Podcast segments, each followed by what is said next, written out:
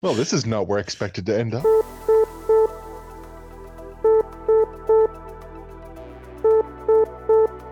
Incoming transmission. Engage house party protocol. Mark 4 powering up. Mark 17 powering up. Mark 44 powering up. All suits are online. Welcome to House Party Protocol. Power up suits and welcome into another episode of House Party Protocol. My name is Will, and with me today, coming to us from the great smoky north, is the one and only Leland from Aegisbrand Studios. What's happening, my guy? Not much, not much. How's it going, Wargamers? It's going pretty good on my end. I, I must say, this has been a pretty crazy week. Uh, the last episode I recorded was pre pre Gen Con announcement, which sounds a weird way to say it was pre pre the Gen Con pre announcement thing, you know. So, uh, yeah, I'd say from that episode, Merzane and I, we got a lot right, though, if I say so myself. Eh, No, fair enough. I remember listening to that and uh, thinking it's like, okay, you guys are either just gonna like come out of this looking like complete and total uh, uh, fools, or you know, you're gonna get some stuff right. And yeah, you you guys uh, you guys got some good stuff uh, good stuff on the table there, and you know, you almost think that one of you had some uh, some inside information. No, well, that would be Merzane because it definitely isn't me. but uh, yeah, it was uh, really fun to speculate a little bit, and then lo and behold, some of that speculation came true with the Earth's Mightiest core set, which I, I will give a lot of credit to AMG. What a great name! Oh no, it's it's a fantastic name for a core set. It's a lot better than just your your typical, well, you know, core set, right? Exactly. Yeah, it, it really is in that it really conveys what Crisis Protocol is about and leans into the theme, which has been one of the defining features of this game. But before we get too far down this line, I wanna I wanna prep all the suits out there that are providing their time to listen to this with a couple of things. Today's episode, we are going to react and discuss the pre Gen Con announcement. Then we are going to discuss my experience with some of the models from the new core set at Gen Con.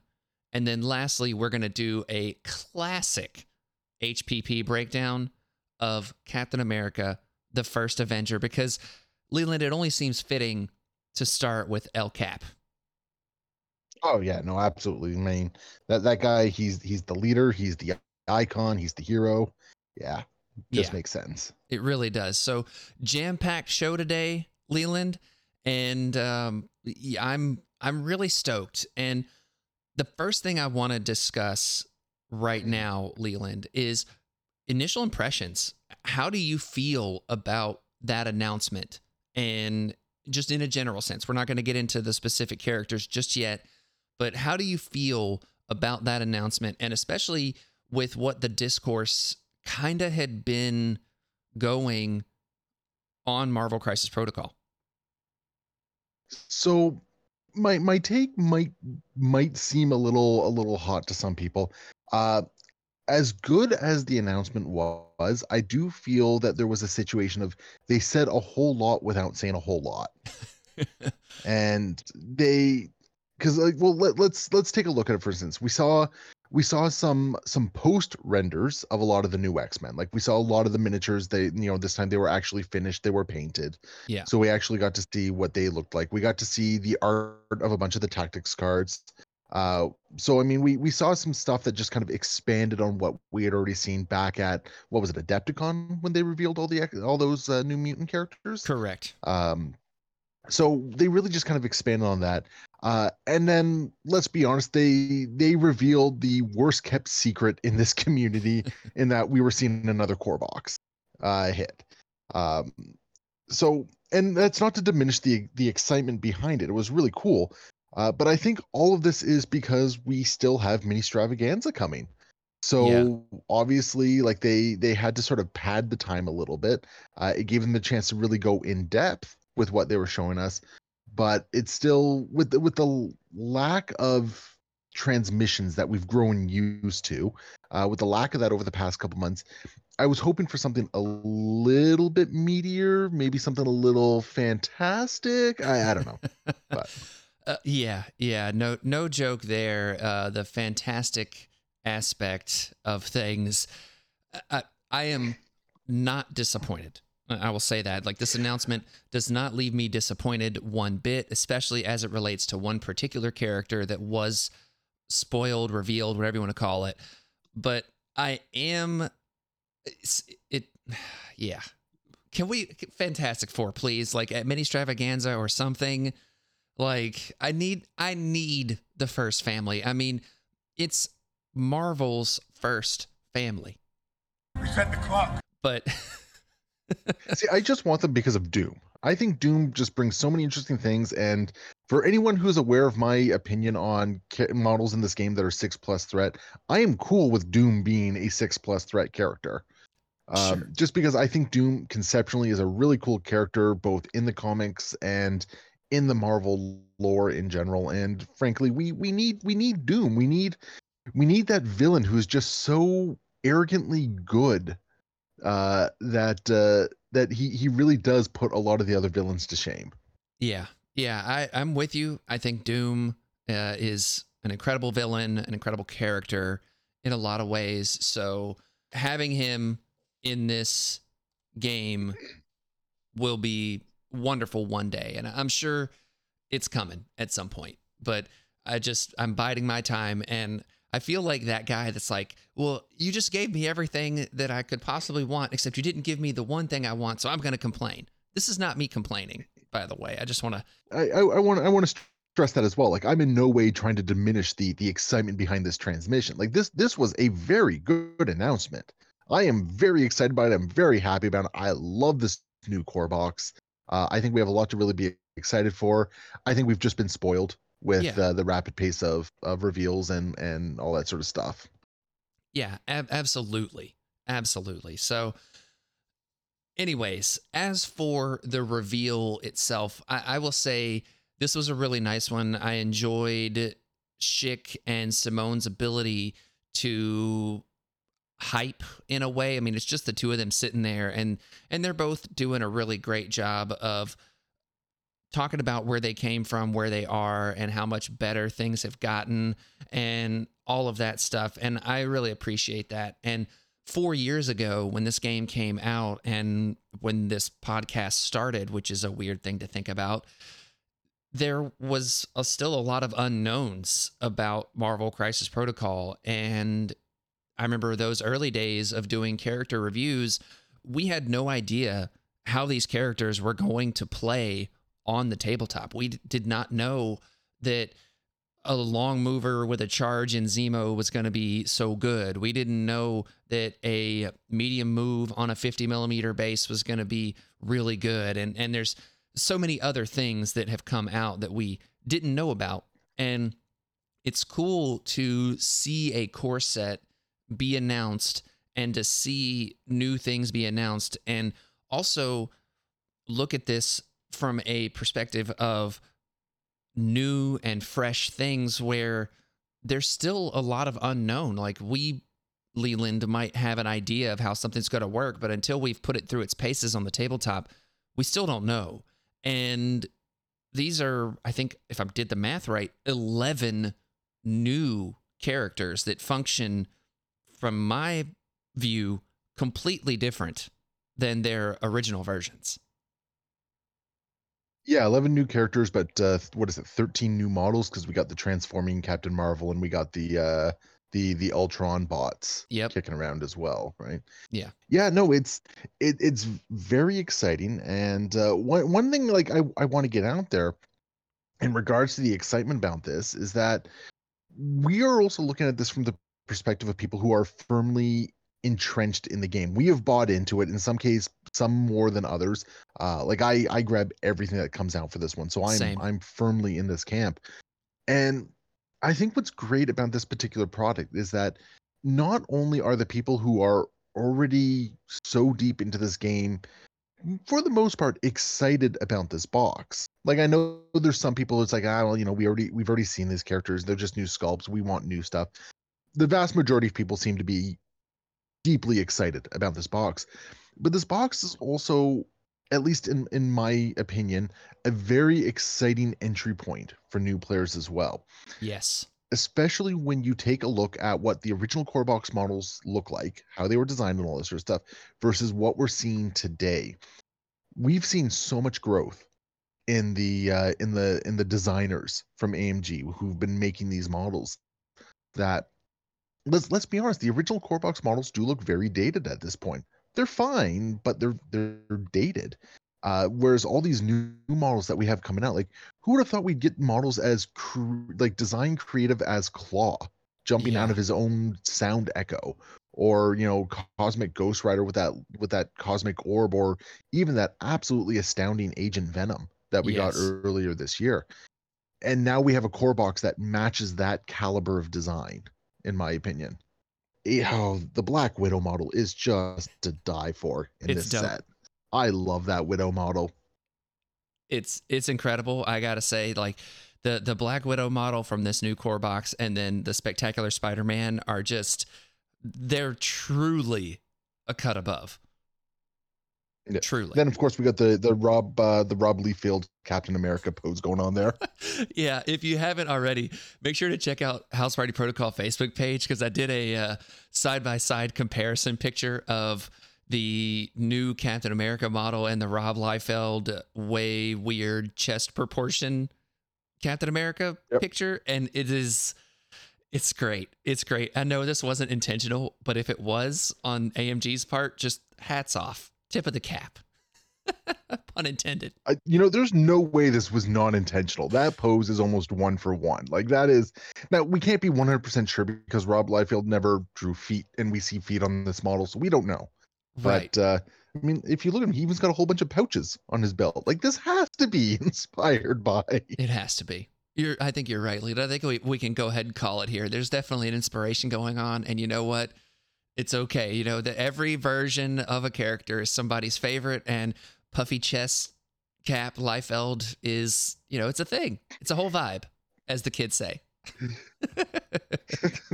the Michelin Man ch- uh, cap. yes, yeah. So definitely check that out. Let us know what you think out there, suits, because I I think that's that's pretty funny. And shout out to I think it was Brian Freddy who brought that up in the Discord channel, the House Party Protocol Discord. And once you see it, you can't unsee it. Yeah, thanks for that, man. That, that's great. Awesome. yeah. And if it wasn't Brian Freddy that did it, make sure to at me in the Discord and be like, no, it was me. And- And I'll be like, sorry. Okay. so, anyways, yeah, it's, uh, you really, Leland, I think, touched on something that we really need to talk about. And that is the place to jump into Marvel Crisis Protocol. If for some reason this is your first episode of House Party Protocol, welcome in. I'm really glad that you're here because this is the time. If you were on the fence or if you're just getting into MCP, this is the time to pick up this box, to pick up these models, to experience the joy of all the stuff. I mean, it's all the stuff. And when you look at what comes in this box, I mean, it's it's a lot. I mean, it's all these characters with new sculpts, all this stuff, and then you've got big pieces of terrain. I think there's what six pieces of terrain. You've got new movement tools. Oh, I think there's more than that, isn't there? I- I think so. I can't I can't find the the picture with all of it, but I was I was looking at it the other day and it's just a lot. And it's a lot of very functional stuff and I think they've released the price on Asmodee's shop and it's I think a very fair price, you know. I think it's 150. Um, I'm going to look it up right yeah, now. Yeah, one 150 US, which I think puts it on par with uh, the Shatterpoint box. Yeah.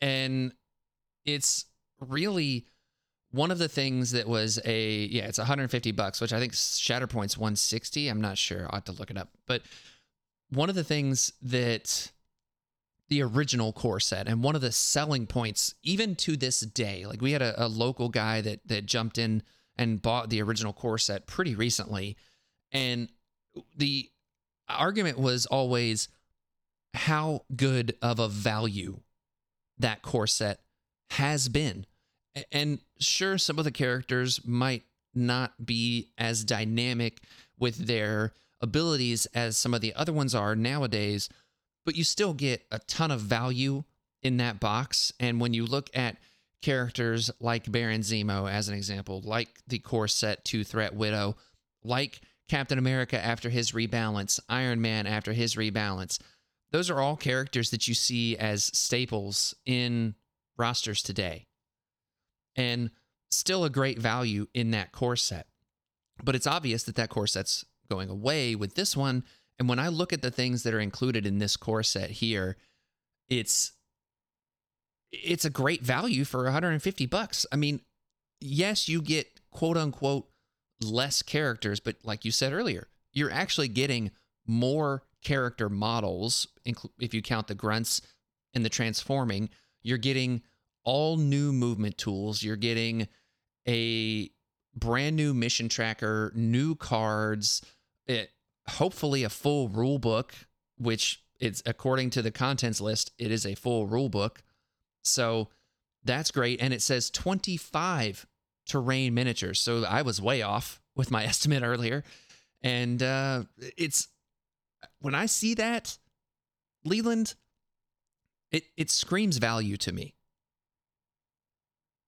Oh yeah, and I I find that's actually been a discussion we've been having quite a bit lately in this community is the idea of of cost versus value, and the two are very different things because we've seen it come up with the um uh the rival panels packs, right? Yes. Uh, let's I mean, and there's the the big offender which is the Weapon X one. It costs a lot, but there is value to it. It's just it's up to you to decide whether or not that value is worthwhile and worth that cost, right? And the same is very true of this of this new core set. There is a massive amount of value to this.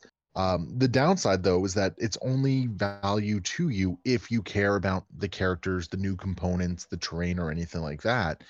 Uh, but i think i'm confident in saying that there's a lot of people both new and and old that will find uh, value in at least two-thirds of this box.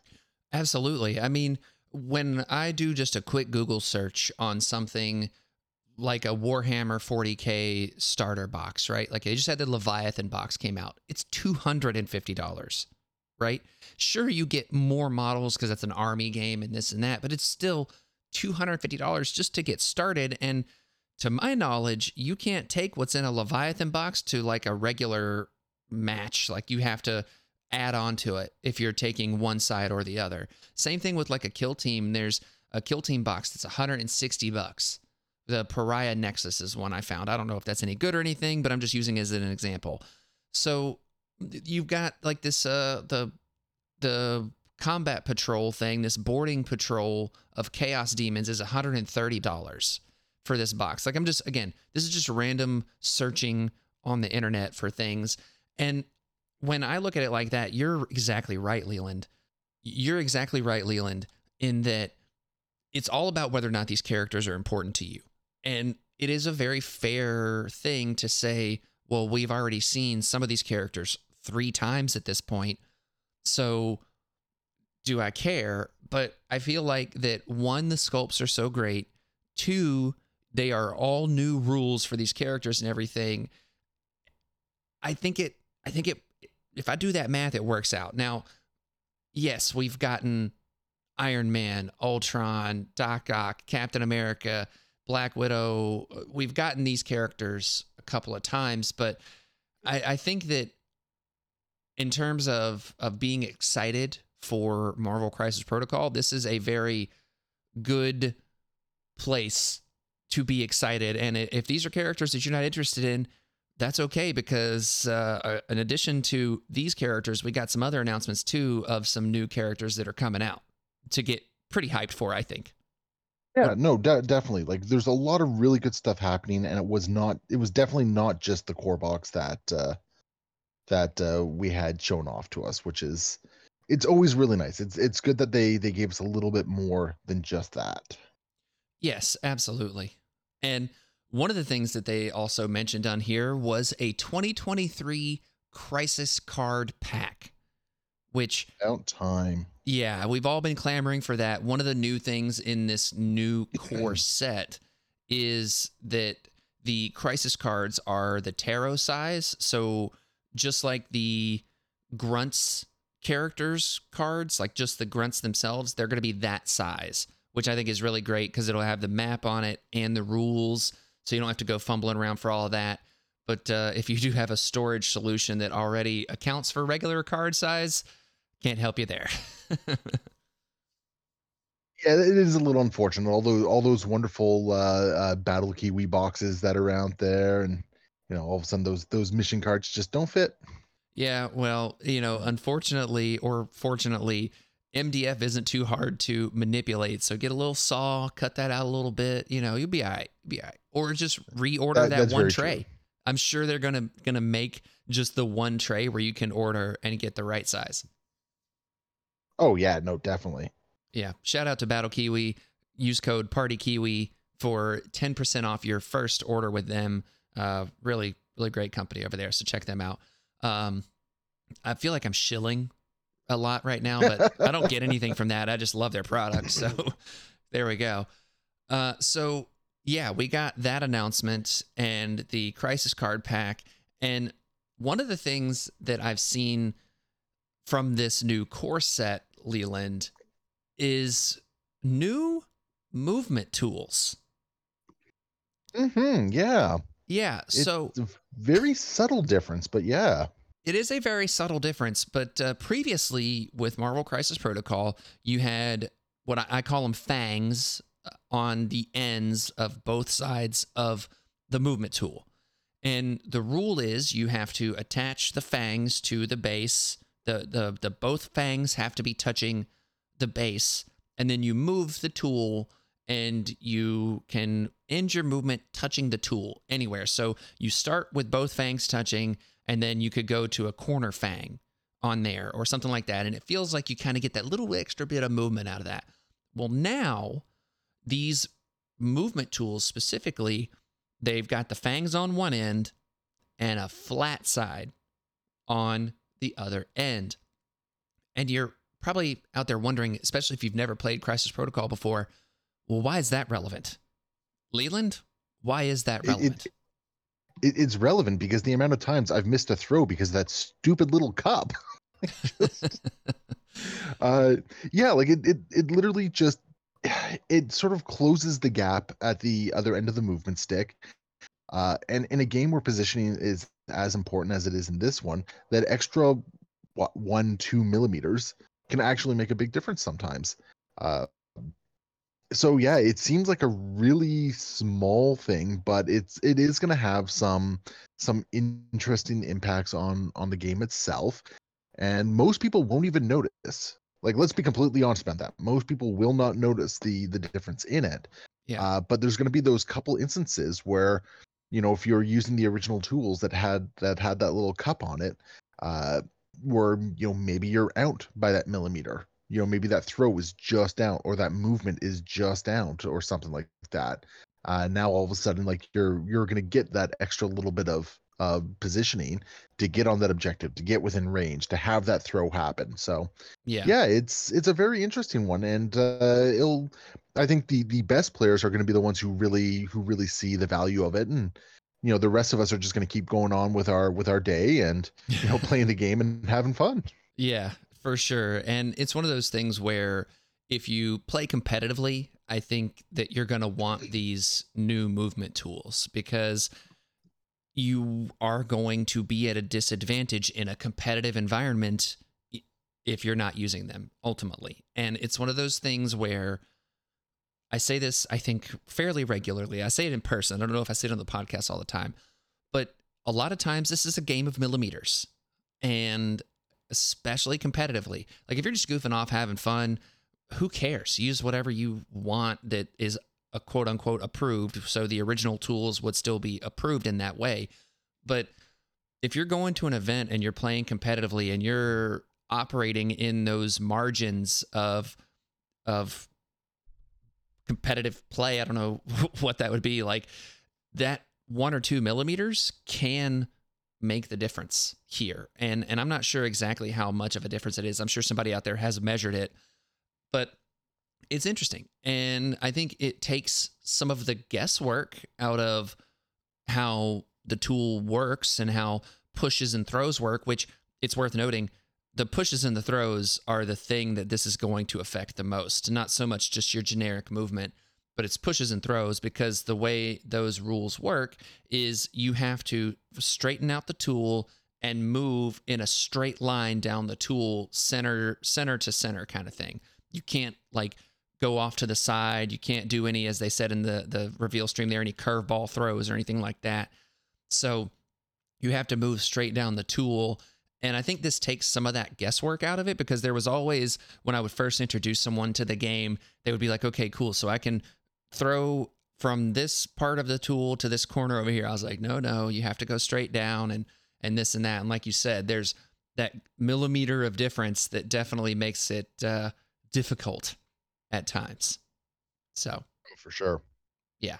So I, I think it's an interesting thing. I think that it's one of those subtle things that like people like you and I who are invested in this game and going to continue to be invested in this game and are going to be buying this core set and spoiler alert probably going to be giving away this core set it, it th- these are things we're going to have but i understand there's some people out there in the community that don't like this change and this is one of those things where once you get used to it and you start using these tools and even if you've bought custom tools from something like a Kago 2 or something like that you know, it stinks that you have these fancy tools that now are at a quote unquote disadvantage, but it is what it is. And things grow and evolve over time. And it's one of those things where I think once you get used to these new tools, they'll be beneficial. And I'm sure that you'll be able to get new fancy ones again somewhere else. So Oh yeah, and I'm I'm willing to bet that a lot of the pushback on this is actually more from the fact that people don't always appreciate having to repurchase things like components. Absolutely. Uh, like a lot of the time, components are a one and done type purchase. And I mean, let's be honest this this is an expensive hobby, and hobby dollars only go so far, right? Absolutely. So we we typically want to put those hobby dollars towards what's new and exciting, and something as mechanical as a movement tool isn't an exciting purchase, right? It's for sure. It is just it it yeah, it's uh it it uh there's a word I'm trying to figure out, but I I can't place it at the moment. Uh but this this is a tool that's just it's just there. It's it's a component to let you play the game to facilitate it. It's not flashy, exciting, or anything like that. So I can definitely see where there might be some resentment um towards the change because of that. Yeah, and it is worth noting they're selling the movement and range tool packs separately which I think is a wonderful idea. That way, if people don't want to buy the core set, they can at least get these new tools to use and, and all of that. So I think that's a really good thing. So now, Leland, let's talk about some other stuff from this announcement. And let's start with the most exciting things, and that's new reveals. So we got to see the actual painted up, dressed up models for Nightcrawler and Bishop with the Jheri curl. Way to go, AMG, showing off Jheri curl version. Uh, we got the Shadowcat and Iceman all done up. And uh, Shick, if you're listening to this, how how could you refer to Lockheed as Lockjaw? Like, honestly. Can I actually just interject for one quick second here? I don't know if this is just genius or mistakes on this part, but the amount of things that Shick was saying that just left the community kind of scratching their head, wondering what was going on, was phenomenal, especially in regards to another character we'll talk about. And the fact that he referred to them as, uh, I believe he referred to the things as construct grunts. Yes. Leaving everyone just, just wonders like, wait, so are these constructs are, are grunts? What what's going on here? Right. Which actually it meant that Pagani had to jump into uh jump into the feed and basically correct him on that. But oh, just so confusing. Yes. I don't I, know if it was intentional or not. I, I think that there's just like this slight like 10% troll to Will Shick at times that I just absolutely love. And and like that's it right there. It's like uh, he probably knows this is Lockheed, but he kept saying Lockjaw because it just it just was on his brain. And when he said that, I was like, oh come on, man. all, all I heard is I'm putting Lockheed on its own base and using him as Lockjaw now. Yes, I, I think that's approved uh, per this here. And then finally, with the uh, other X Men thing here, we got the fully dressed up version of Professor X and Shadow King.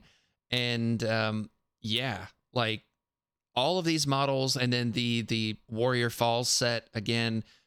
We can talk about that more at a different time, but all of these things look utterly incredible, and and their studio paint people and their photo photograph people are just insanely good. I, I do have a small beef with the Xavier model, and uh, it's not anything to do with the bulk of the model itself. It's that little propulsion thrust that's keeping the chair up. That's fair. It, it's it's. I would have preferred the chair to be a little bit lower on the ground and not have that propulsion thrust because it just kind of looks like that chair is just expelling all sorts of waste. and ah, so I, I don't know. It's it's a little thing that just kind of bugs me a bit. I can I can respect that, especially because in the the cartoon and in the comics back in the day, I don't remember there being like a thrust thing, or if there was, it was just kind of little motion lines. But they had to do something, so I get that. No. Now, Now let, is- let's be honest. Xavier probably has a bedpan in there, and it probably needs to be cleaned Oh down every so often. I just wasn't expecting to see that modeled. right. Well, you know, they got to do what they got to do, right? I mean, he is an old man after all. So does Xavier apparently. yeah. Sorry, yeah. I just derailed everything. Didn't You I? know, you know what, Leland? That's why we have you on, buddy. That's why we have you on. It's for these hot expulsion of Xavier waste takes. Thanks for that. He's uh, he's getting on board with that that whole new uh, rebranded Twitter with uh he's got a he's got his perfect excrete right there. Oh yeah, and look, this brings a whole new meaning to X. Going to give it to you. Well, this is not where I expected to end up. yeah, yeah. I bet. I bet you didn't. But uh, anyways, I think this is a model that's like a candidate for like the clear flight stick, and it wouldn't be weird.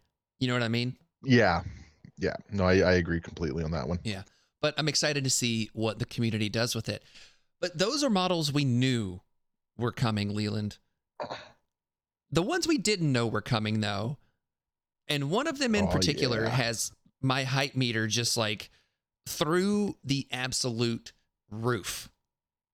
I think you and me both, if it's the one I think you're talking about. Scarlet Spider, Ben Reilly, Yeah. with the hoodie on, with the ankle pouches. yes. Oh, ben Reilly has been on my wish list since day one. I I grew up reading Spidey comics right around the clone uh, the Clone Saga. Same. So good or bad, I have a, it has a soft spot in my heart. uh, 100%. for the whole thing, right? Like I I dig it a lot. I those were the comics I I read growing up. So I love Ben Reilly. I'm so happy to finally see him in the game. Hundred percent, hundred percent, dude. Like he and he's he's doing the web shooter like he does, and he like oh that sculpt is amazing. And shout out to our friend Matt over there at the Gamers Guild. He, he uh, one absolute Matt. He is on the Shatterpoint podcast for for them over there, and he did the original core Spidey as Scarlet Spider, and it's incredible. It's one of my favorite models I've seen, and I love that he hobbied that out. But I'm also so glad that we have this model and this character confirmed, and it's just, oh, I'm so happy. And his box mate is also one that's pretty awesome looking, and that's Gwenom. So, yeah, I have no personal attachment to Gwenom. Uh, I'm happy people are happy to see her. I think that's awesome. I know nothing about her to be honest. she's a cool character. The model is amazing, and and I'm I'm sure like when both of these characters, being Ben Reilly is a clone of Peter Parker, and then Gwenom is Spider Gwen or Ghost Spider with the Venom suit on. There's so many fun things they can like take and pick and choose, and Shick even mentioned that that like what works and what doesn't work from each of those original characters and putting them into these characters is something that I think is very exciting. yeah, it, it is a really nice way to sort of explore different possibilities with the character. So I'm very excited by that. Yes. And then the next thing we got was a big time spider foes reveal, but let's be honest, it's the Sinister Six. Like we we've created the Sinister Six. Finally. and about time we're seeing them. I'm I'm actually surprised it took this long to to see more of the Spider-Man's Rogue Gallery uh, hit. Me too, Uh, honestly. Very surprised. Yeah, it's one of those things where we've gotten like a little trickle of it, right? Like we got Rhino, who makes a lot of sense. We got uh who else? We- We've got Doc Ock, Green Goblin, Kraven. You know, we've gotten characters here and there, but some really big time icons, right? Like Electro. We've got Electro coming, and that model looks incredible. There's Shocker coming, and he looks really great too. And I'm really excited to see what he does. Then you've got a vulture model that looks amazing and worth noting, it's old man vulture. So, way to go, AMG, for sticking to the OG vulture look. I just, mm, yes. and then, Oh, yeah, for lastly, sure. Like certainly not leastly, though, Leland, is we have Sandman with construct grunts, gruntstructs. Are, are they con grunts? Wait, what'd you call them? what- Con, con con grunts? They're, they're con grunts, con grunts. right? Friggin' chick. They're con grunts. I, no, Sandman's looking really exciting. I uh, I was actually expecting some sort of interesting transform mechanic with him, not not some sort of like grunt things. But even with my dislike of grunts, this one actually makes a lot of sense uh, for the game and how it might function. So Is- I'm excited to see how it actually is implemented on the table. I'm right there with you. It's one of those things where I'm excited for all of these. I I, I love Spider-Man. I love Spider-Man's Rogue Gallery, and I've always like enjoyed Spider Foes. And you know my feelings on Green Goblin. If if anyone has listened to this podcast for any time, I still love that model. It's amazing, but it's really cool to see new things happen here.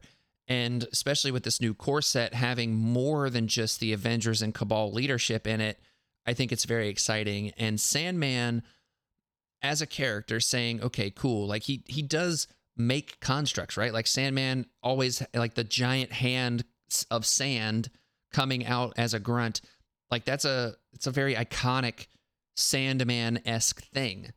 So when I see that, I'm I'm stoked, and I think the fact that they're making that into a grunt and how that's going to function within the grunt rules, I just I'm I'm so excited to see what that does. I think the other really interesting aspect of it, though, is unlike all the other grunts, there's two bases. Right. and yeah it's going to be interesting to see how they implement that because right now the the rules as written um we can only ever have one instance of grunts on the table at a time so how is this going to how is this going to function like how are they going to sort of like massage this into the rules and how will it uh, how will it work and function in the game itself right Exactly. Exactly. So I'm excited for that and and the model just looks incredible and it I'm just to throw this out there. It definitely looks like the grunts are on 35 millimeter bases and Sandman's on at least a 50, if not a 65. Or they're, the grunts are, are 50 millimeters and he's on a 65, which I think is crazy. yeah I, I definitely i definitely agree that this is probably the the smaller base and the like the the 40 and the 50 there Yeah. um but yeah no it's Yeah. it's looking really good and i think it's important to note because we didn't actually note this earlier that the doc ock that comes with the new core set has the sinister six leadership He sure with it. does. He sure does. Which I, I I know that there's probably a lot of people that want to go over every single card out here, and I want to go over it too. But, and this is an important but. This is a really big but. I want to do it and give each one their own time to shine.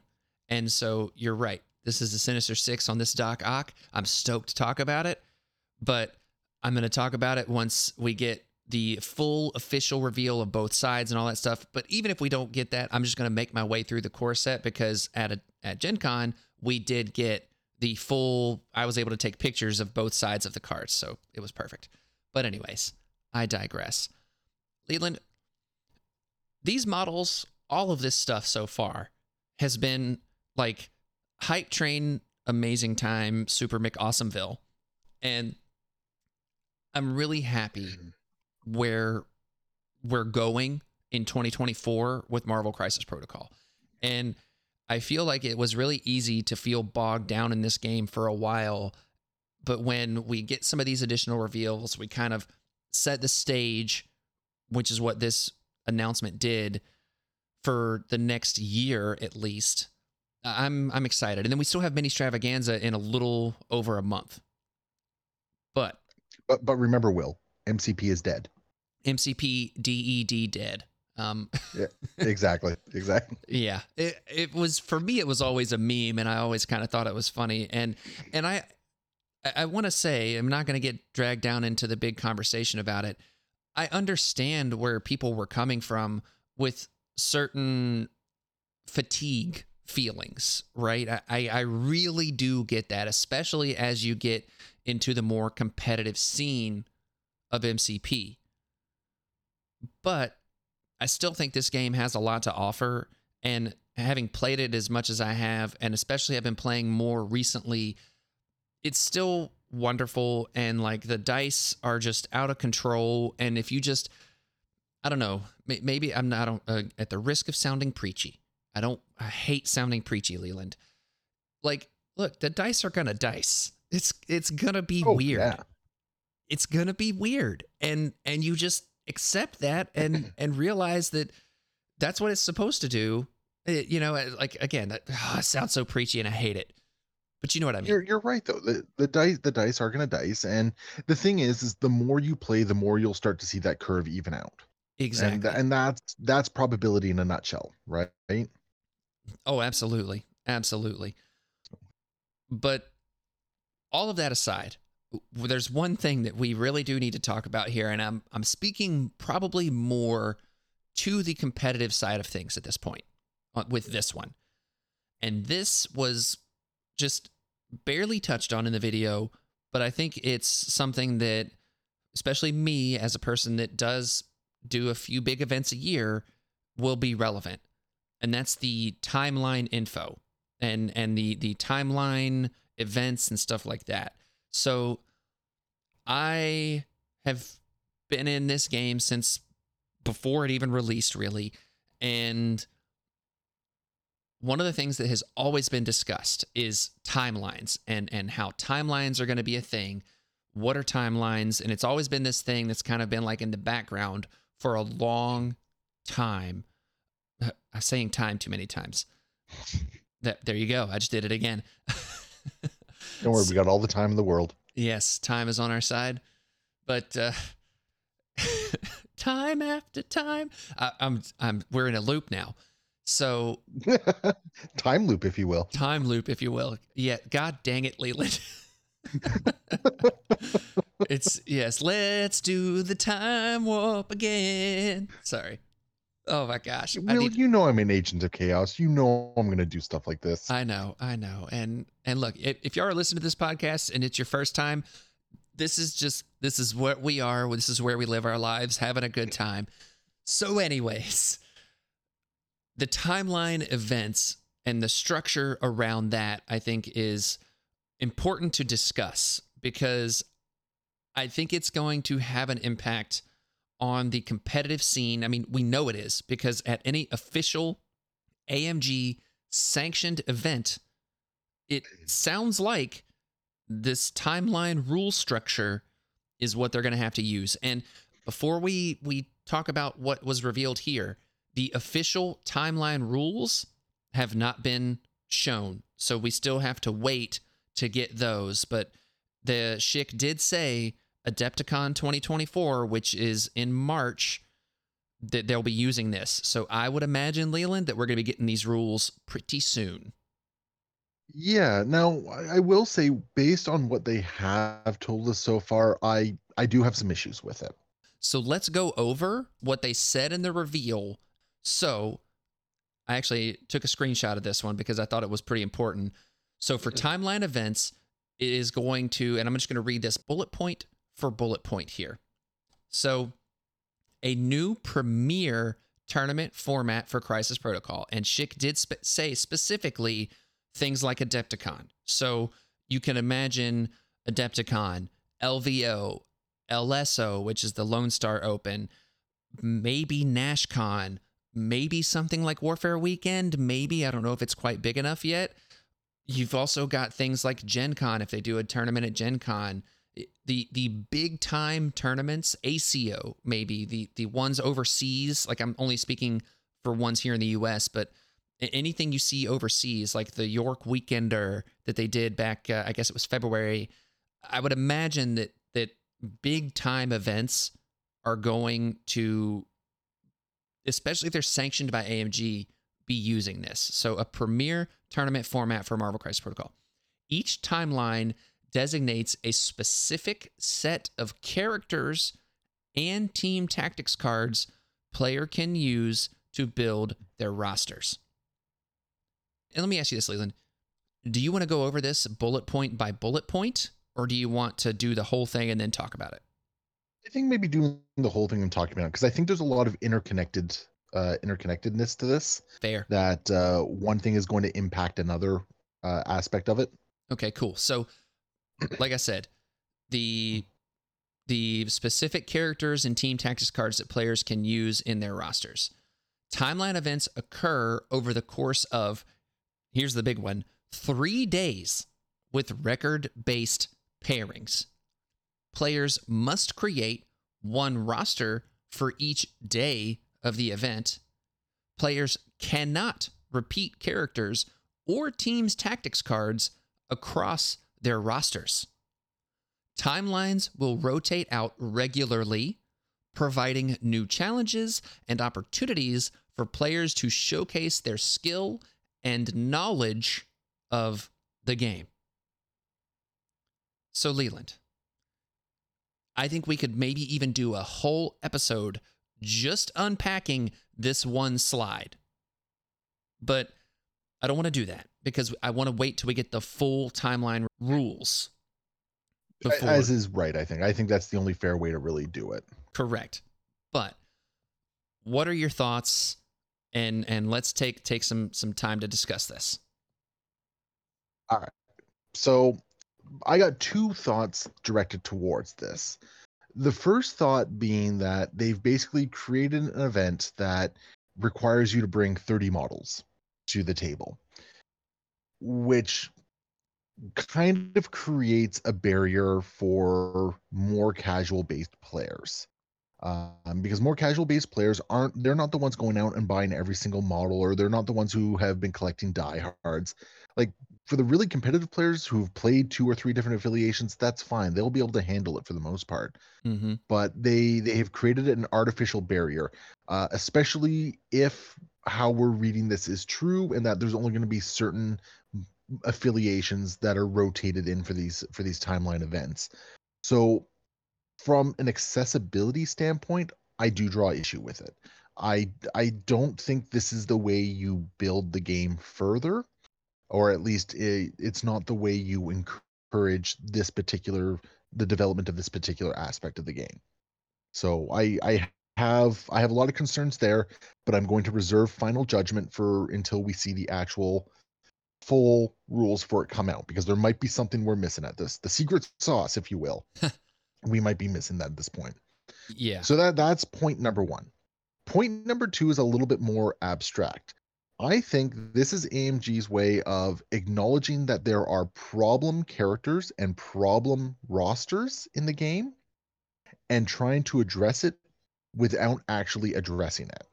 Namely, you know, cat dog, the big battleship metas, right? Yeah. Um, by by doing it this way, it's basically saying it's like, sure, you can still bring this stupid broken combo of uh, of characters, but you only get to bring it one day out of three. Yeah, that's not really addressing the problem. Uh, like to me, that that's throwing a band-aid on it and saying, "Oh no, it's not really a problem because look, this is how we're doing it. You only have to deal with it one day out of the three. and that's to me that's not a solution that's that's them i don't want to go as far as to say refusing to acknowledge it but to me that is that is them kind of putting their head in the sand and trying to downplay what sort of issue it actually is so Yeah. tho- those are my two problems with with this with this particular event everything else sounds very interesting i'm very curious to see more and i mean i'm not going to i'm not going to discount it until we see the full rules um, because i think there is a lot of really cool stuff that they're setting the groundwork here for Yeah, it. I have some of the same things uh, that you say there. I agree. I think that the groundwork, what what they revealed, seems interesting. I think that your note about the barrier to entry, I think is is pretty pretty spot on because I think what this is meant to do, but I don't think it was necessarily expressed in the best way possible, was this was meant to be the pre, the premier, A- and, like I, I really want to throw the pomp and circumstance on that that I think it deserves is like this is the upper echelon, most awesome, most competitive version of Marvel Crisis Protocol that will exist. So if someone's first tournament is Adepticon, more power to you. Play play the game you want to play, do the thing, have your fun. If that's the first tournament you want to go to, I applaud you. I I would I'm not in any way discouraging that. I think that that is a wonderful goal to be like I want to go to Adepticon and I want to play MCP there. I think if you jump into the timeline event and you only brought 10 models roster, that could that's going to be an issue. And and I, I don't know how to address that, but I, I think that if you're going to Adepticon, then then someone that goes will have done the research for what they need.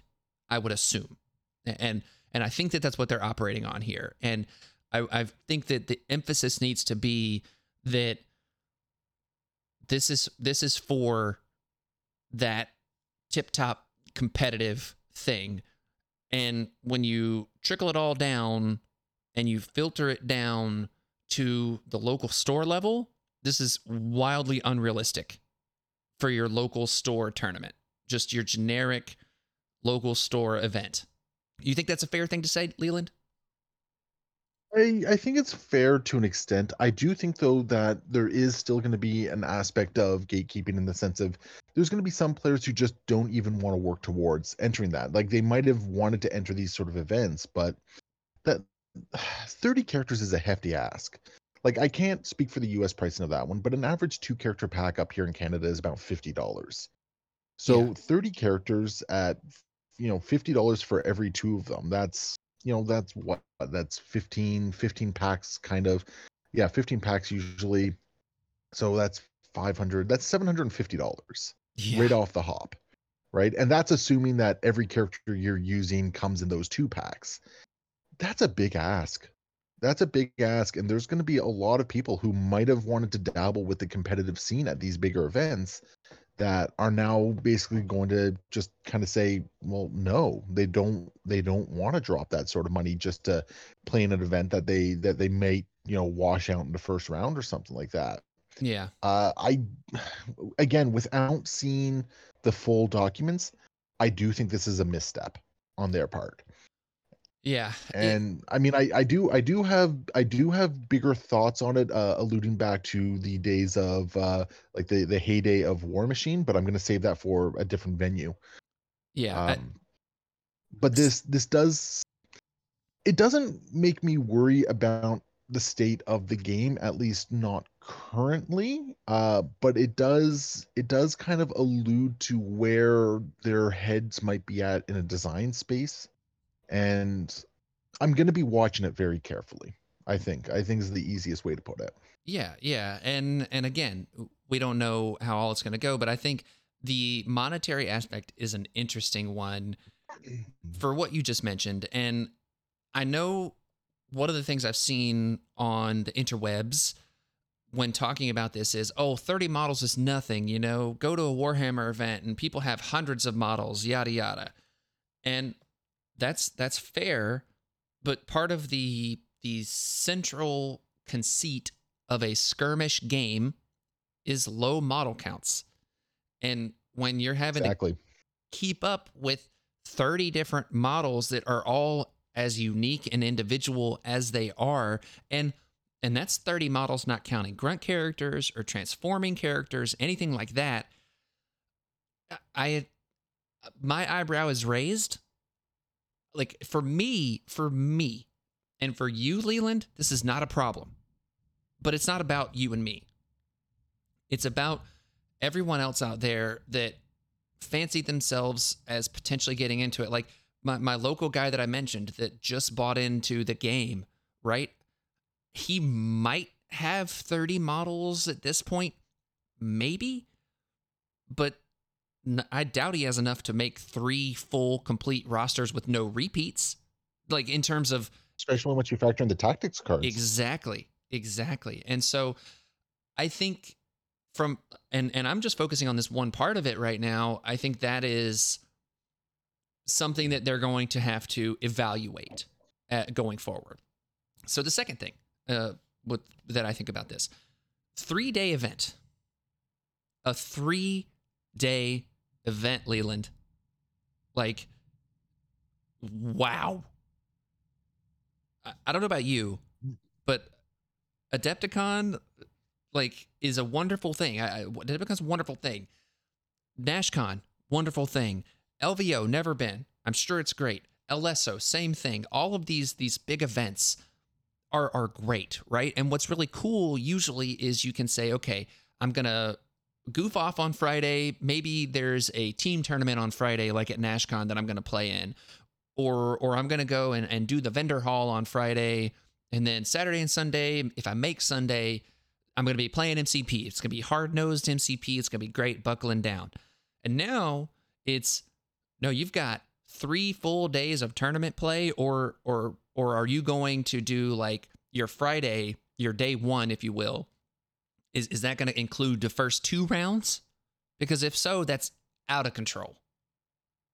Uh, like it's a big ask. It's it's it's a lot. It's a lot, and I think conceptually it's cool, but like, whew, th- three day event, man. Like that to me has well, me especially like stress level through the roof. Uh, yeah, well, yeah. Like, I mean, you and you and Merzane like to talk about the uh, the mental load on a lot of these uh, a lot of these gameplays um, uh, in this game.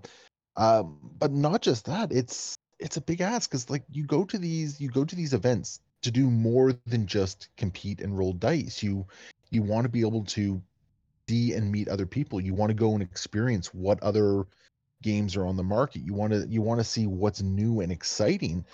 But if you're spending the vast majority of your time in an event uh, playing a game, and there might be people out there who are who are all for this, and all the power to them. Um, it, it's it's a big ask, and and again, you're you're gonna you're gonna turn away all but the most uh, diehard competitive players for it. Yeah, and this this is going to sound kind of negative and i don't want it to sound i don't want it to but it's going to MCP is not a big enough game yet to, in my opinion, warrant uh, warrant capitalizing three days of of a convention. Um, for the vast majority of people, I don't think. Yeah, I, I think it's uh, like ask. the the the reason why games like Warhammer can uh, can do it is first off they're they're the biggest one on the block, mm-hmm. and their games usually take three hours to play, right? A game of MCP does not take three hours. You can get two games of MCP in, in the in the span of one game of Warhammer. Yes. So you can get more games in the in the thing. So there's there's other factors that play into it. And I don't don't get me wrong, MCP is growing. It is strong. I love that. But I don't think it has that pedigree to it just yet. Yeah. No, I'm I'm right there with you. So so continuing on with my thoughts on this. So so the time commitment aspect I think is is pretty crazy. I could see a world where they they chop it down and they say 2 and 20. two days, 20 models. And, and I think that that's what a lot of smaller events are going to end up doing is they're going to take whatever the rules are and and massage them to fit their own needs, if you will. So there's that aspect. And then the final aspect that I want to discuss here is something that you touched on in terms of I think this is a novel way to address characters that may or may not be a problem. I think this is a very novel approach to it. But the problem is it doesn't really fix the problem. So Shick mentioned, okay, cool. Do you use your quote unquote best roster day one and try to just power through and make the cut to day two? Do you save your best roster for last? Do you try to like even it out and you have good roster, good roster, good roster and make it through and and this and that? And like conceptually, I love that idea. But I feel like to your point, it is putting a band-aid on what may or may not be the problem and then also when you look at it from the perspective leland of well if you have tools to deal with with some battle cruisers right? Like say you are playing shield and you have iron man and iron man has his helios laser.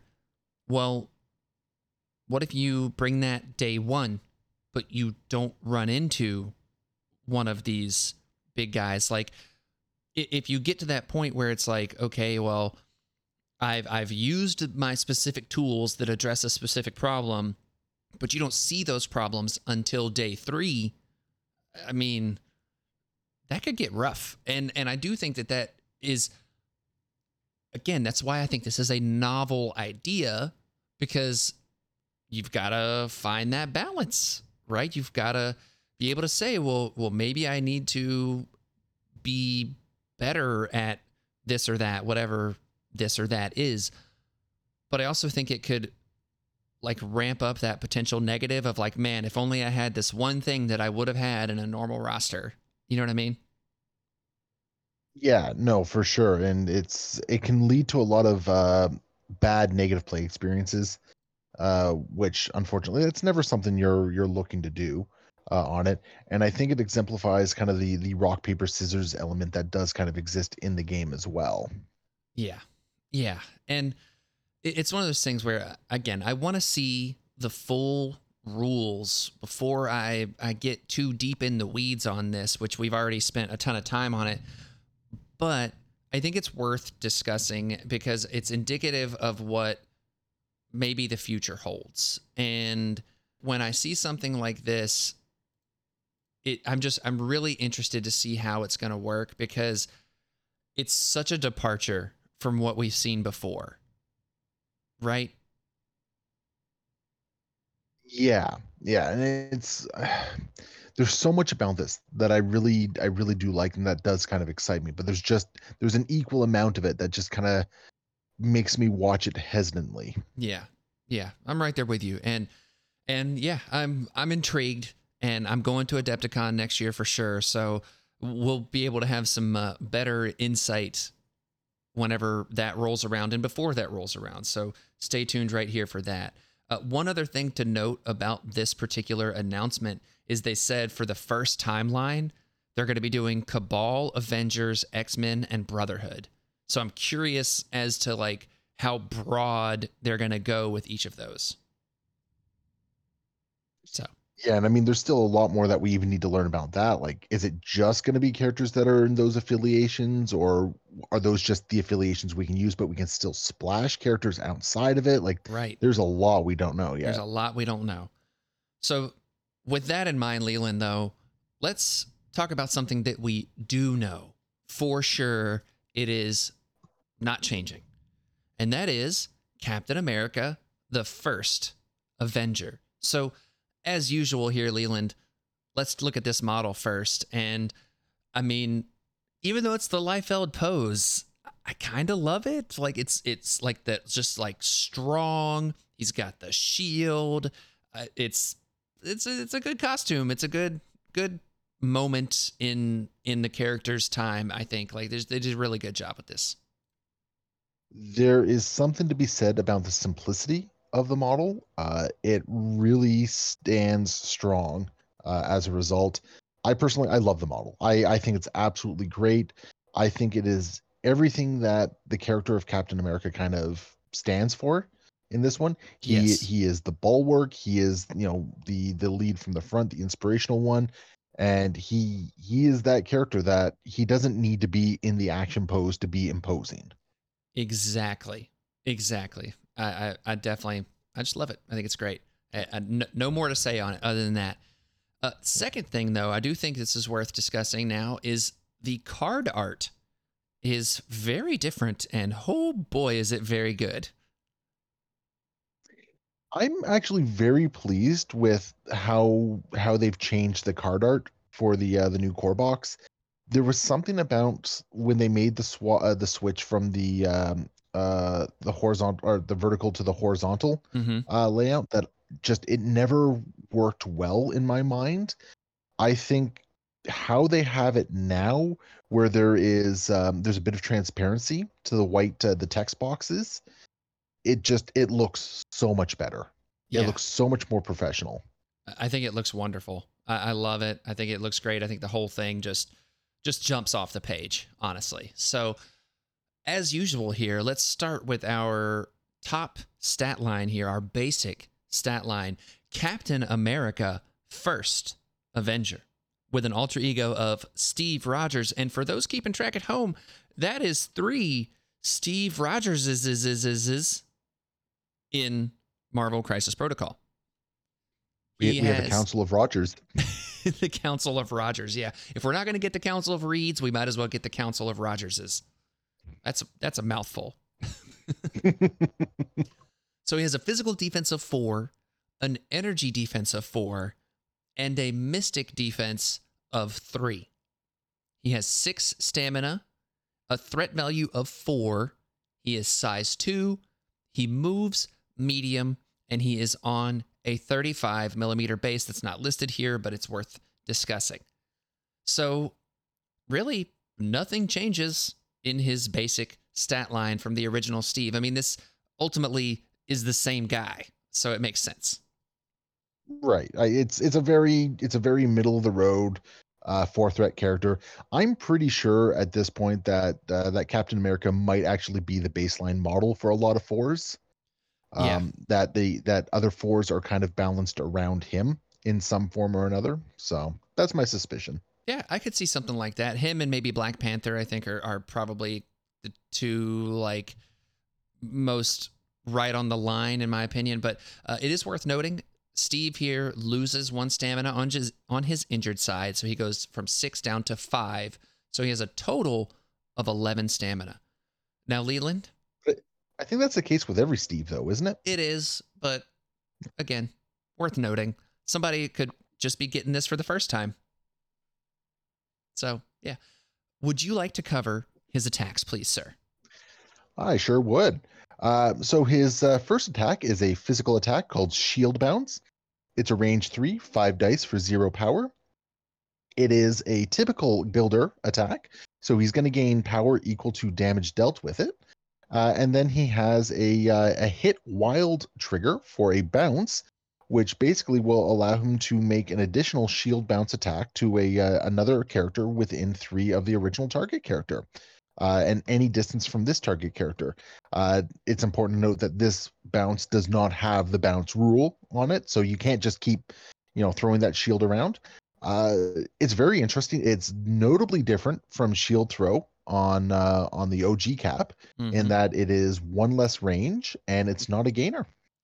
Yeah, so it is just a a nice builder attack here. Range three is, I think, the sweet spot for Captain America, if I'm being honest.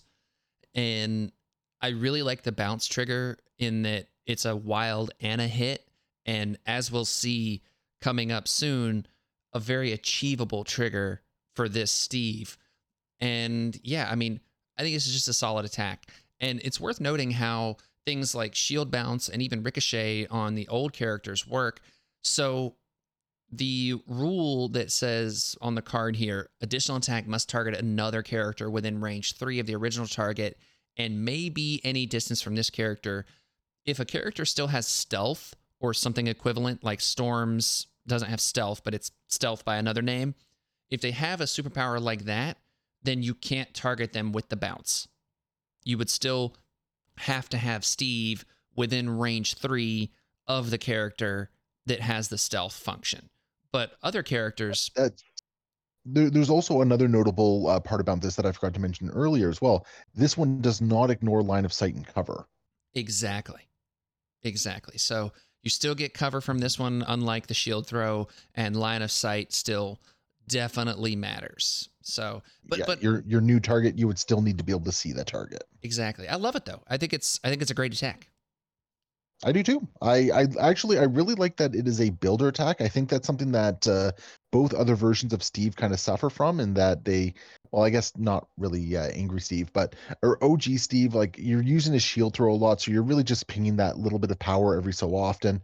I love that this is like a, a true builder attack. You can you can really generate some real power from it. Exactly. What's the next one? So next one, it's another physical attack called Brooklyn Brawler. It's a range three, five dice attack for four power. The very first thing about this attack, though, is that you get to add dice to the attack roll equal to the target size. So uh, yeah, he, he's gonna walk up and throw ten dice at a sentinel when he goes to punch it in the shins, and I'm I am living for this, Steve. As a result, uh, it's got a critical push trigger where he can push a uh, size three character away short uh, which is always good having that sort of um, uh, movement uh, manipulation. And then he's got another trigger, which is a wild hit and a shield called Frontliner. After the attack is resolved, this character may make an additional Brooklyn Brawler attack without paying the power cost. The additional attack must target a different char- uh, target character, and the additional attack does not have the Frontliner special rule. I love it. I I absolutely adore this as a uh, as a trigger. I'm not huge on the shield uh, part of the trigger, but I I love everything else about this attack.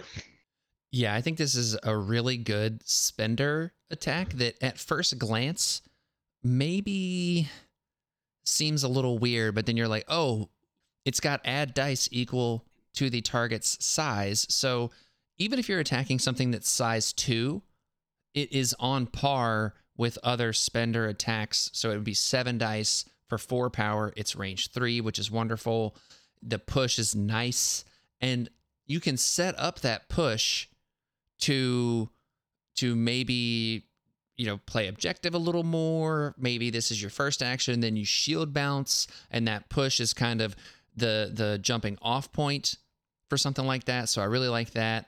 And then you mentioned the frontliner. I think the shield thing is interesting and it harkens back to the 40s steve where he has a shield in one of his triggers. And i think it's just an inherent thing of like captain america is not traditionally a damage dealer character just in like in the comics. Like he, he's a great fighter all of that stuff but he's not like this op damage guy so maybe the shield on the frontliner is a way to modulate that damage output a little bit but i think it's cool because if he rolls a shield in the second attack and the follow-up frontliner part then it doesn't matter because it, he doesn't have to roll a shield. He doesn't have to worry about getting a shield. You know what I mean? Right. Yeah. So I, I certainly like this attack. I think these are the only two attacks he has, and I like this attack suite overall for Steve. I think it really fits the character. And I don't know about you, Leland, but I think that the previously violent Steve that we were we were calling violent Steve, but he really wasn't that violent. I think this is violent Steve. I yeah, this this one kind of I really want to like Steve Rogers, Captain America Steve Rogers. I want to love that model so badly, but it just it doesn't he doesn't really do what I need him to do. This one feels a lot better and I think a lot of it comes down to that, you know, he does have that potential bounce with the shield bounce which I really like. And Brooklyn Brawler like sure it does it it, it has that dice equal to size. So I love that you're almost always guaranteed at least seven dice, unless you're punching like Rocket or Wasp or Ant Man or something like that. Right, right. But it means if he's going into one of the big bads, the you know the Thanoses, the Malekiths, the Sentinels, he's adding a bunch of extra dice, and it's gonna go a long way.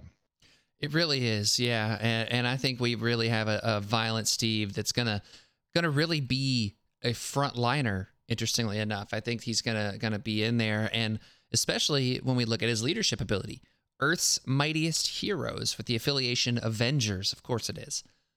This leadership ability is wonderful, by the way. Once per turn, when an allied character is attacking during the modified dice step, if there are one or more hit results in the attack roll, it may spend one power. If it does, it changes one of its results to any other result. That's awesome. Oh. I I had to have a conversation with some of my locals on this one because they were initially kind of down on uh, on this leadership, uh, feeling that the the reduction in power cost on OG Steve was still going to be the bigger deal, and it wasn't until I kind of sat them down and and started to explain this Steve gives you stupid amounts of consistency with your attack rolls. That that difference in one power is it's still very good, but the fact that you are almost always going to be getting at least two successes on on a lot of your attacks at this point because I mean most attacks you usually roll you usually roll a hit and I mean somebody probably has done the math out there on it but changing it into any result that you need means that you are going to hit your triggers you're going to be adding that extra success to it it's going to help your power generation it is just it is so good Yeah. so good Yeah. And I'm it's one of those things where there are too many characters to list that this will directly benefit. But or that I was going to say number 1 at the top of that list though is Thor, the OG Thor Prince of Asgard. I mean, how many times have you played that character and you'd be like if I just get the wild throw trigger on his builder, this character is insane. And thor kind of scares me in this affiliation now. Dude like he will be so good. Or you know let's the the rich keep getting richer. Og hulk in the hulk smash and you need that wild for the stagger. Uh, amazing spider-man with his momentum oh and his catch. Yeah again so many characters that we could go through and list but just like here, here's the thing. We we love new MODOK's leadership the one where like if you roll a wild you get you get to change it to a success be it a hit or a shield. Or you know M'Baku where when you're making your attack change if you roll a wild change one die result to a hit. We sit down we love those leaderships. This is those leaderships on crack. Yeah, like it's it's it's insane. Yes it costs a power but you know what wakanda's uh, black panther's leadership of uh, pay one power re-roll an attack do- uh, d- defense or dodge die we still consider that a great leadership. This is that this is that leadership on crack for attacks. Like Yeah. it's this is great. Yeah. It's now you you did note something there. It's all offense but i think that it really is gonna pay a lot of dividends on how it how it goes through things and and i just Eh, you you don't need to roll defense when the other guy's knocked down okay? Right right. If they're keeled over who cares about defense? So exactly. Yeah. The next superpower we have here is an active superpower so it has to be done on his turn called charge. We've seen this before. It's going to cost you two power. It costs an action as well. This character immediately makes a move action followed by an attack action this superpower can be used only once per turn out of action movement even though this does cost an action is so powerful and Steve being able to get in there, shield bounce or Brooklyn Brawler, and then also using this leadership. Oh, man, the fact that he has charge again, the old man Steve, I'm going to call him old man Steve from the 40s, even though he's probably the youngest version of him, actually. Uh, just yeah technically young man steve yeah, young man Steve, young man. Uh, anyways, just wishes he had a charge. Like honestly, He really does.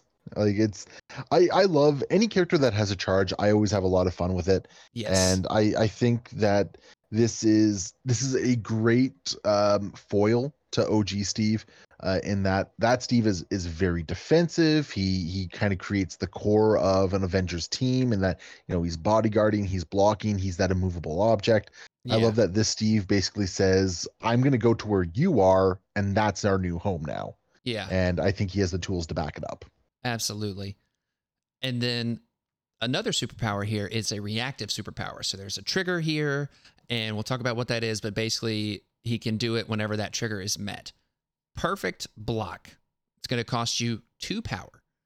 When this character is targeted by an attack, so there's your trigger. When he is targeted by an attack, it may use this superpower. Add two dice to this character's defense roll against that attack. Leland, did you notice something here that's different from his vibranium shield defense on the previous versions? Uh, his shield now blocks against mind bullets. Yeah. Yeah, apparently Steve got some mental fortitude in in the waning years here of his you know, that's probably not the He- right he's, word. he's got that focus in. He's he's very focused now, right? right. I bet if he rips open his shirt, he's got the Hydra symbol and that's where the mental toughness came from. Secret Empire he, he's at this point in his career, he's just tired of dealing with Tony, and he's just blocked all things down at this point. Right. But I just want to go ahead and say this is great. He's rolling six defense on energy and physical, and then five defense on mystic now. Uh, just, just, mm, mm, mm. Oh yeah, no, I, I I love it. I mean, you can reliably throw him at a convocation list or you know anyone else that's mystic heavy, and he is still going to get a lot of work done. yeah, which is just absolutely fantastic. I'm I'm all for it. And you know what?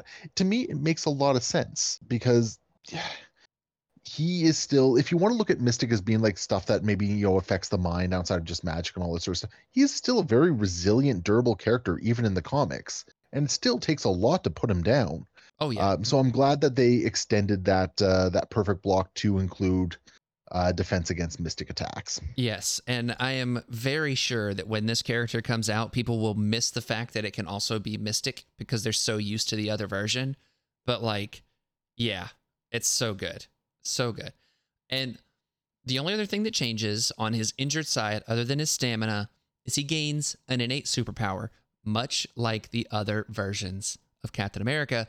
I can do this all day. When defending against attacks, this character adds blanks in its defense roll to its total successes. So, previous versions of Captain America, the three mystic defense, you still get to count the blanks. And it was always kind of like, okay, well, I, if I have a good mystic attack, I can usually get through the blanks that are going to be counted here. Now, if Steve gets flipped and you have to roll so unlucky to get rid of him, or you have to throw we've stuff all had him. those we've all had those games where we've had to go into like uh, uh mysterio or uh, ebony maw and just roll against their their mystic defense. Uh and it's just it's an absolute nightmare to deal with. And now now basically he has that exact same ability but for all his all his stats and adding blanks to that on top of that he is well he is going to be a nightmare to deal with. Well, that's what I'm saying, Leland. Adding blanks on six dice or five dice if it's mystic after using perfect block. I- mean, it is it is gonna have it is gonna be a heck of a time to delete him off the board. I mean, if you want a comp, if you if you really want a comp to see how this feels currently without proxying, like if you proxy him, do it, whatever. But if you want a comp, Red Skull empowered gauntlets, Red Skull Master of Hydra with his empowered gauntlets. Six dice, counting blanks on offense, and how powerful that is. Well, imagine counting those blanks on defense, though. I mean, like, he might take one damage from a seven dice attack type stuff. Again, unless dice are weird and all that stuff, yada, yada. I get it. But, like, dice are going to dice. But, dude, this is such a defensive version of Captain America.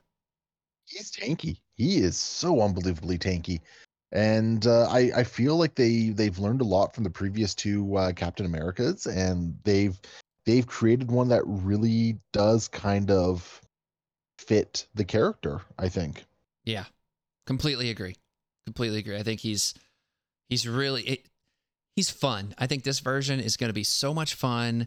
They've really kind of uh, I don't know how to explain it. Like they've really distilled down in my humble opinion Captain America.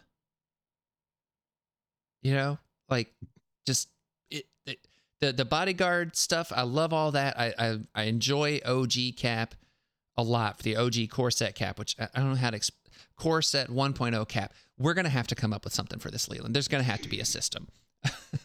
but I love that version, and I think that just like when I think of Captain America, though, and especially how he's been portrayed in the MCU, this version is spot on. I am very excited to get this one on the table and try him out. Uh, yeah, I, I just I love everything on this card. I think I think this is this is such a great uh, iteration of Captain America for the game. Absolutely. Absolutely. So, uh, yeah, that that's Captain America. Uh, I do want to say I did get to play against the Avengers as Cabal while I was at Gen Con, and I I think you know you're only in there for 30 minutes. It's loud, it's busy. First time you're seeing these characters. It was I mean, first time anyone really was seeing these characters. I was doing so much other stuff at Gen Con. I didn't even have a chance to look at these cards until I was sitting at that table and I was playing Cabal and I think my opponent might have forgotten to use that leadership a couple times, but either way, I will say uh, I didn't get a ton of time, but the Cabal slapped in that game. Uh, my opponent moved up uh, Spectacular Spider Man to the middle of the board to grab a cube fragment. And so I moved my Red Skull up, who has a range four mystic attack, and one shot Spider Man. It was awesome. And then he moved Steve up, and I did the same thing on the subsequent turn to Steve. And then uh, he whiffed a couple of attacks, and then I think I had somebody else on his team, Iron Man. I had Iron Man dazed, and this was all before round three started. We had 30 minutes, and we got through two rounds in that time, and he had three characters on their injured side. What, what was that we were saying about MCP dice earlier? They get wild. they get. They sure do. wild. So yeah.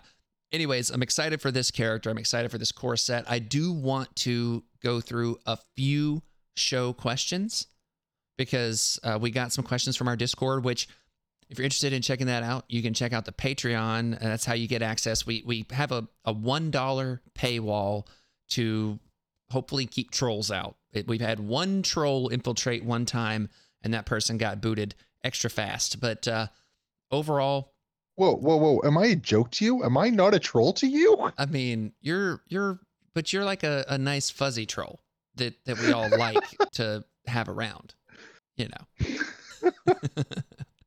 so there you go. That, that Leland's new nickname, nice fuzzy troll. There you go.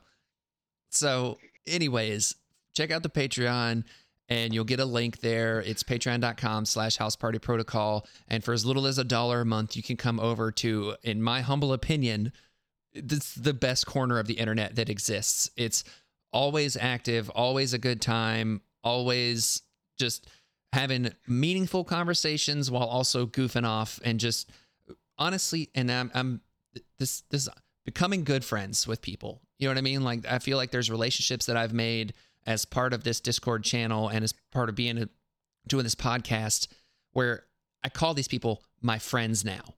You know what I mean? Like like and it's it's really been just a wonderful thing and uh yeah, I just love it. Leland, you can speak to how good this Discord is if you want to.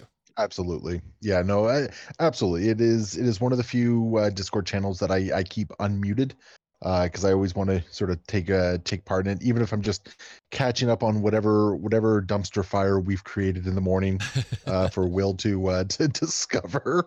It's happening more and more these days, but Yeah.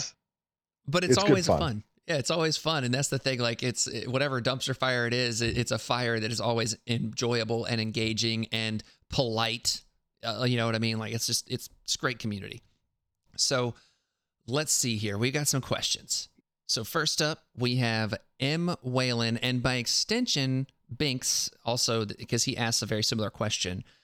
Uh, how do you feel about proxying the new models months in advance of their release?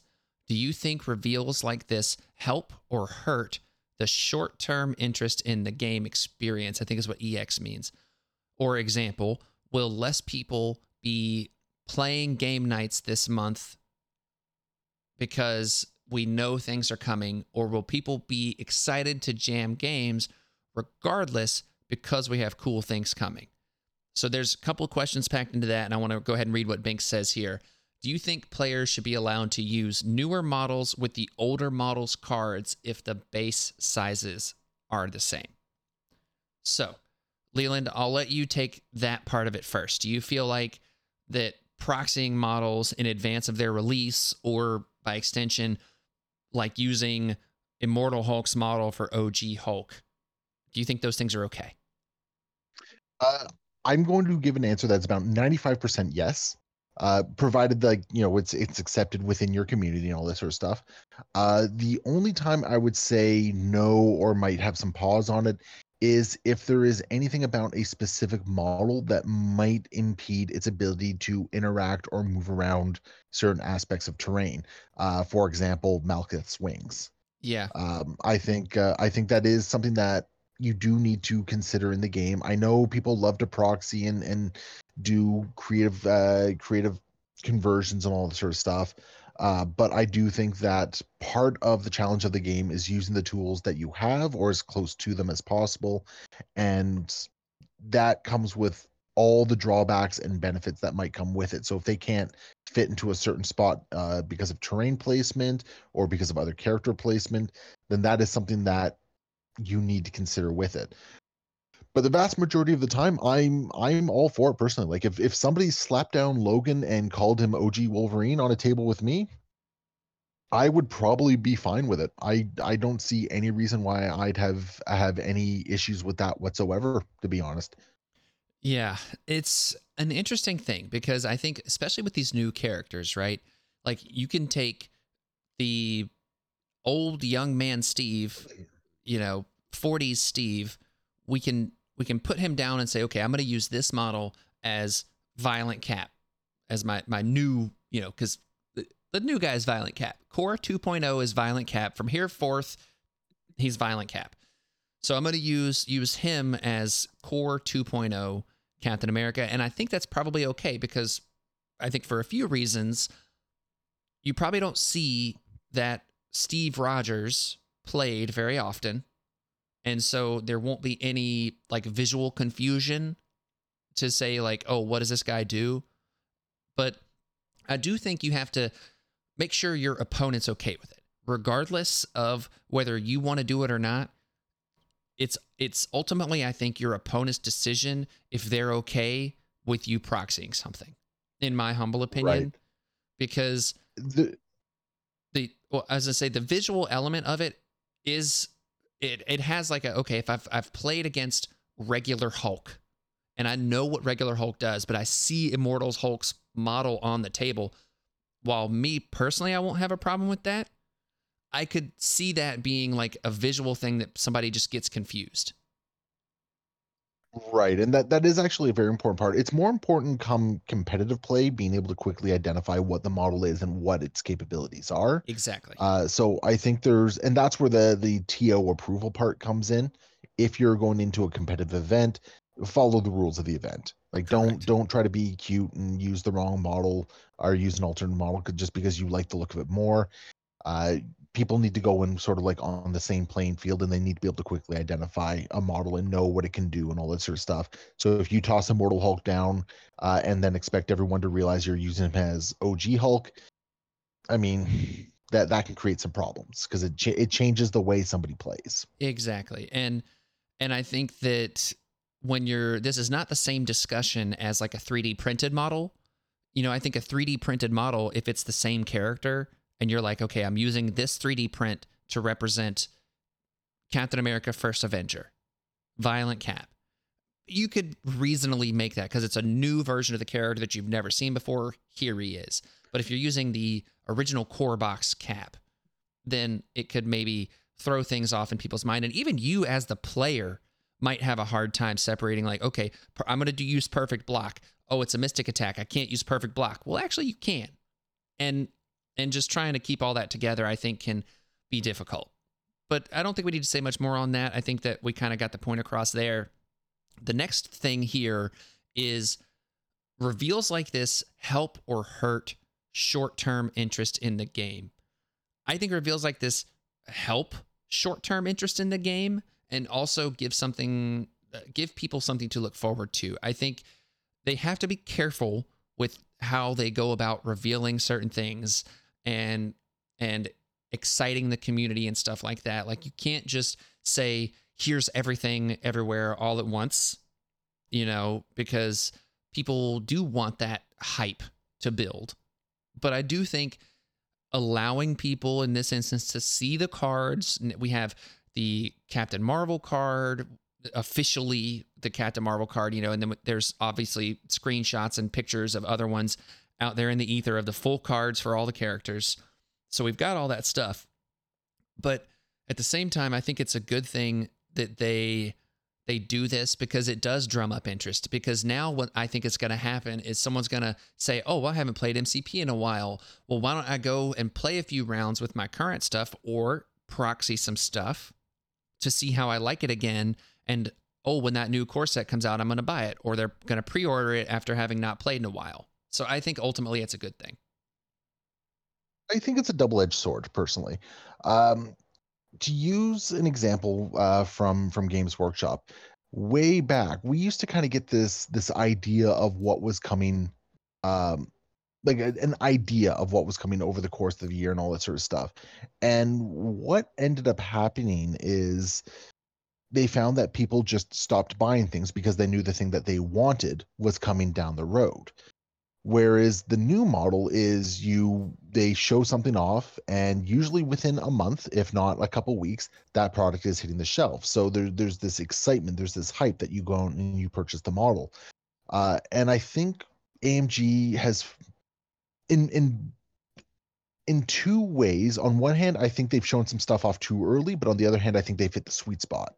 Where they fit the sweet spot is the the earth's mightiest uh, core box that's coming out in mid-october we only have to wait two months for it. They don't have anything to our knowledge in between now and then. Mm-hmm. So there's nothing to to not buy in between.